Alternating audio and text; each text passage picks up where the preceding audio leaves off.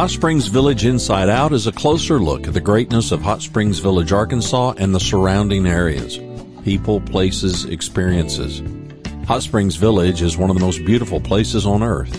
Join me, Randy Cantrell, and my co-host Dennis Simpson as we engage in weekly conversations to explore Hot Springs Village inside out. Today's show is brought to you by Central Arkansas's favorite radio station, KVRE. Find them on the dial at 92.9 FM. Stream them live at kvre.com.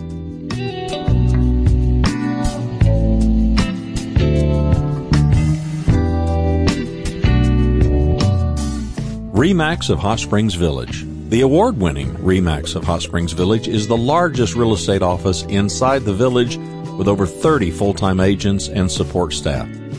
Visit them to learn more about this beautiful place to solve your real estate needs. Call them today at 1 800 364 9007. Find them online at explorehsv.com. They are REMAX of Hot Springs Village at 1 800 364 9007 or online at explorehsv.com. Ike Eisenhower State Farm. Ike and his award winning team have been serving the insurance needs of folks all around Hot Springs Village since 1998. Ike has qualified for State Farm's President's Club, Chairman's Circle, and Hot Springs Village Insurance Agent of the Year. Call Ike Eisenhower State Farm today at 501 984 4100. That's 501 984 4100 Find them online at ikeeisenhower.net. Call them today for all your insurance needs because, like a good neighbor, Ike Eisenhower State Farm is there. When you know you have somebody in charge of crisis control, they have a whiteboard on the back. To That's right. That's right. you can't Joined live without a by whiteboard. Mr. Ken. I'm sorry, Ken. Say that. I said you can't live without a whiteboard. You can't have a disaster without a No, whiteboard. no, no. I, you know, I, Diane and I've been watching back episodes since we've had a little time. You know, being snowed in and such. Uh, But we've been watching back episodes of um, uh, uh, uh, Big Bang Theory, and they have these Mhm. huge whiteboards. And secretly, I'm a geek engineer in the background, and I'm like, hmm, now what would that look like over by the fireplace? I, I need a, I may need a whiteboard. Yeah, just don't sometimes use you need a permanent marker. whiteboard. That's the only advice. A permanent. oh yeah, yeah, yeah. The, just just the dry erase. That's right. Uh, what does it look like when you have a crisis and Todd Knowles texts you at 4:30 in the morning? Uh, you know you have a problem. You know you have a problem when Todd Knowles texts you at 4:30 in the morning. Uh, so He uh, you usually know, waits you at know- least till 5:45. Yeah, and, and it's interesting. We we uh, we had done a drill on our disaster recovery plan tied to our dams and our general EOP at the end of the year, and uh, you know, and I and I generally laugh about drills not because they're not important, but you know, when when you live in the village long enough, you know you're going to have enough disasters each each year that you'll be able Yeah. to affect your disaster plan without fault, uh, you know, without fail. And uh, You sure will enough, have a test whether you want to or not, right? that's right. So sure enough, we uh, we activated our EOC bridge that morning. I came in at around five, uh, and you know uh, the beauty of that whole episode, you know, you know, outside of the thousand people plus that had no power was, you know, by nine thirty that morning, all the crews that mobilized uh, had removed, you know, well over three hundred trees um, off the roads, and uh, so for many residents in parts of the village, they didn't even know that there was really anything going on um, as a result of the actions of the POA employees. So I, you know, it was it was an outstanding effort. It was it was a great execution of our EOP as far as you know opening our bridge and and getting uh, resources assembled, getting them rolling, and uh, and you know cleaning up quicker than most people probably would have expected. So Oh, um, well, and, and- we even had that's- power. We even had the utilities engaged early, so they they had known the storm was coming. They they were somewhat staged, and when we notified them that morning, they were actually they were ready to go and, and got power back fairly quickly to you know those those impacted residents. So it was uh Now, now let's be very specific here.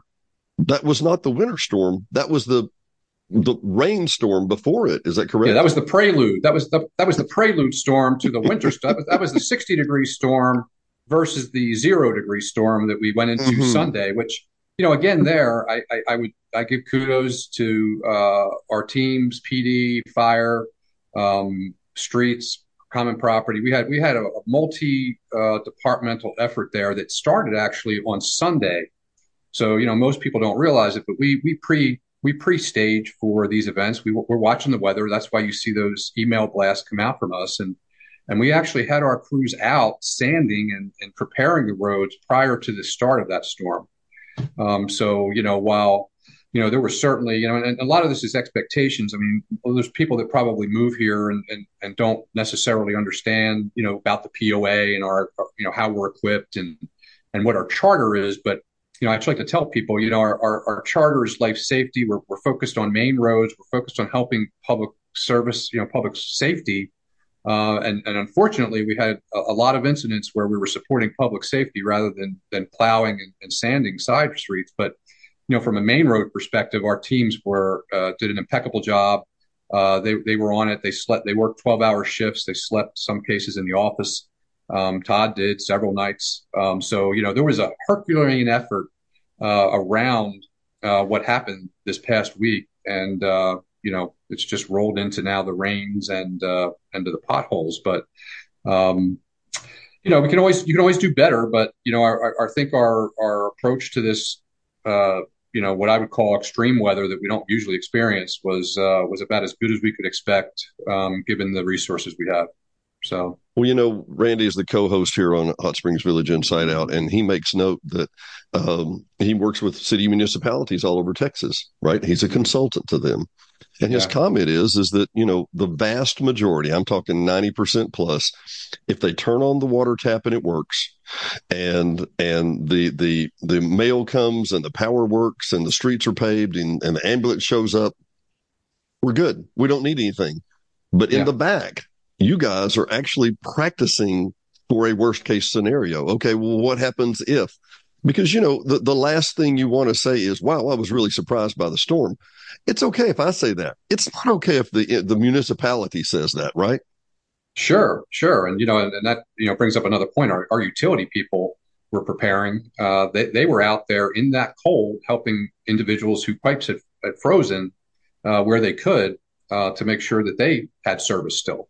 So you know, there was a, again a, a wholehearted effort on the part of the POA to uh, try to respond to this, and for the most part, you know, outside of people complaining that they couldn't get out you know, of their street, you know, um, you know, our, our teams, you know, did a heck of a job staying on top of this and, and, doing what they could to ensure that those basic services and, and ability to people were, were there. So, you know, and, and, you know, the one thing that, that's kind of interesting here, and, and, I, and I see this in, in certain areas, but the storm really brought it out was that there were days where there were people on the east side that probably didn't have a problem getting out, you know, because we had the main roads pretty clear, right? So they, you know, they were like, you know, you would hear them or say, oh, you know, there's no problems in the village. You can get out, you know, don't worry about it, you know, but but you go to the west side, you go to the north or south, and you, are up in the mountain areas. Yeah, you know those people don't have the same experience, and mm-hmm. uh, you know our residents hopefully uh, need to uh, expand their view on what the the, the the, the emphasis of the village and how big it is, and uh, the different environments that exist here, and, mm-hmm. and make sure you know as a as a community we're not putting people in harm's way by what we're saying because you know we put out multiple messages: don't go out unless you have to and I can tell you the one day we had 30 people that we were, we were just help PD and fire respond to. And that's where the plows have to go because they got to get people in there to, to help these people. So, you know, when, when we, when we say something, it's, it's, it's, it's for your best interest. We don't, we don't do it to, uh, to kind of keep you cooped up. We're trying to keep you out of trouble. well, so. so. one of the things that people don't know, I'm here on the west end. We're on Lake DeSoto, one of the larger lakes on this end. You know, the only only you know DeSoto golf course is by us. I'm mm. roughly at 825, 850 feet across DeSoto from me. It rises to well over 1100 very very quickly. Yep. But when you come in the east gate, you're around 500 feet. Yep. And and many times Diane, who works in the Hot Springs Village in the Valley of the Vapors, I will call and say, honey, it's getting bad. You need to come home. Oh, it's just raining here in Hot Springs. And I'm like, you're not listening. It's com- it's a completely different thermocline here. And it's not only that, it's a thermocline from the east to the west very oh, quickly. Yeah. I tell the story that it was a rainy, drizzly day, kind of a beautiful, foggy day, but you know, kind of gray. I got in my car and there was more, there was fog around here and everywhere. Got in my car, drove, a, left my house, went a quarter of a mile to DeSoto, crossed on DeSoto, went up, uh, um, oh, Valencia, no, um, uh, I guess, mm-hmm. went up Ballena, got up toward the top, had not gone a half mile. The road was completely iced over. Every tree was bent over. Every pine tree was covered in ice. And I was not a half mile from my house. Yep. That's what people don't understand. I have a friend who lives back here on Macero over by Lake Lago, right? He, he mm-hmm. complains for days. Nobody's plowing our streets. Nobody can get up there, man. Yeah, you have to yeah, crawl on hands and knees to get there. Yeah, we have, you know, in, in the POA, we, we have, you know, several plow vehicles. We have two sanding vehicles right now. So, you know, we got 468 miles of road, 115 miles of major roads, and we have two, you know, two sanders with plows on them. And then we have some other plows, but they're not, you know, they're not equipped to, you know, try to get up some of these roads. So you're yeah. right. I mean, you know, we, and, you know, we wouldn't we wouldn't do more than that, honestly. You know, people were like, well, you know, you need to prepare, you need to be plan, you know, prepared for events like this. Well, you know, if that's the case, then then everybody here should be should own a four wheel drive or an all wheel drive. They should all have snow mm-hmm. shovels, mm-hmm. and mm-hmm. you know they should all be prepared for and it themselves, chains. right? And, and, chains. and, chains. So they should all prepare for it themselves if that's true. So it's not true. You know, we live in the South. This was an anomaly anomaly event as far as I'm concerned, and hopefully we won't have yeah. anything like this the rest of the year. Um, and you can see from the potholes how extreme it was because you know, when was the last time we had a snowstorm that we lost? You know, we, we have potholes galore, like it's happening across the state. So you know, this was definitely a, a, a hopefully a once in a 10 year event or longer. mm-hmm.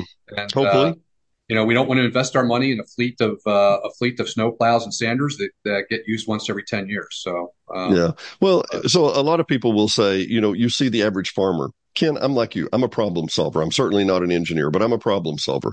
And I, I look at a, at a farm and I think they've got fifty thousand acres that they need to to harvest once a year or maybe twice a year. And they're going to spend a million dollars on a huge combine, or they're going to rent one, or they're going to just make allowances to do it over a few days.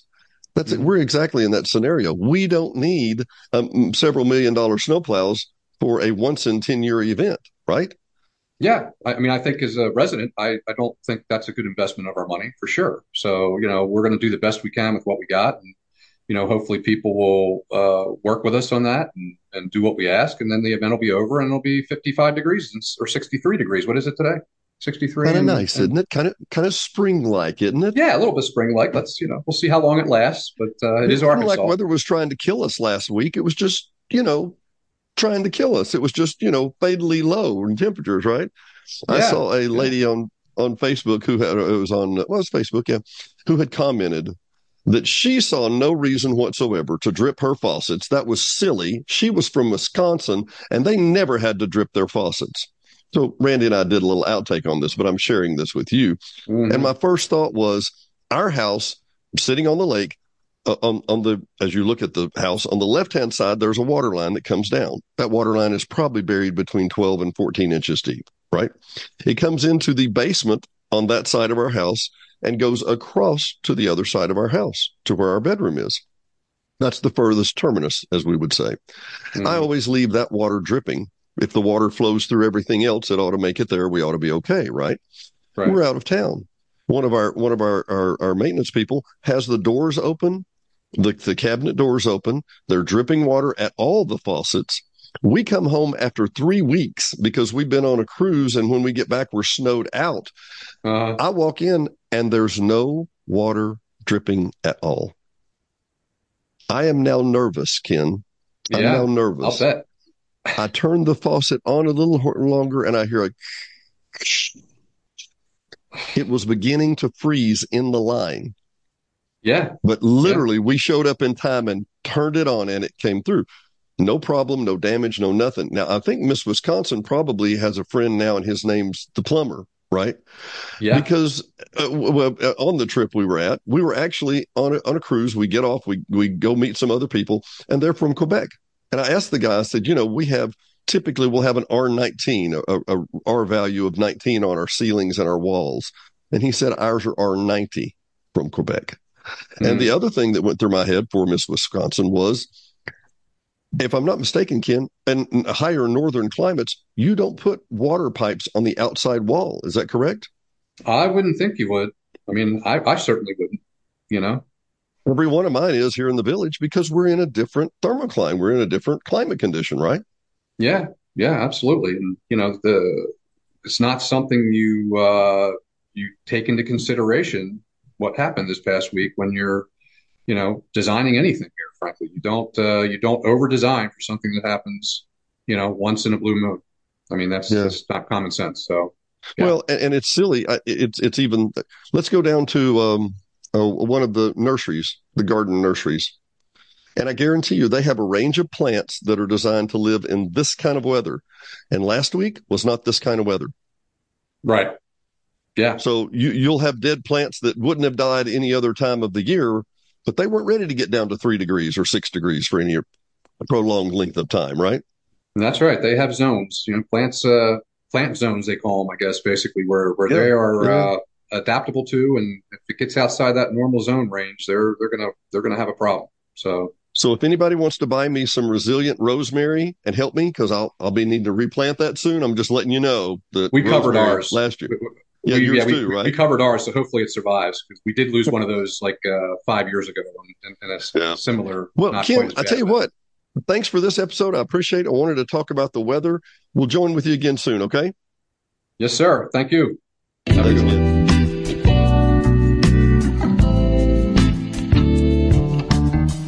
Thanks for watching and listening to Hot Springs Village Inside Out, a weekly podcast starring Hot Springs Village, Arkansas.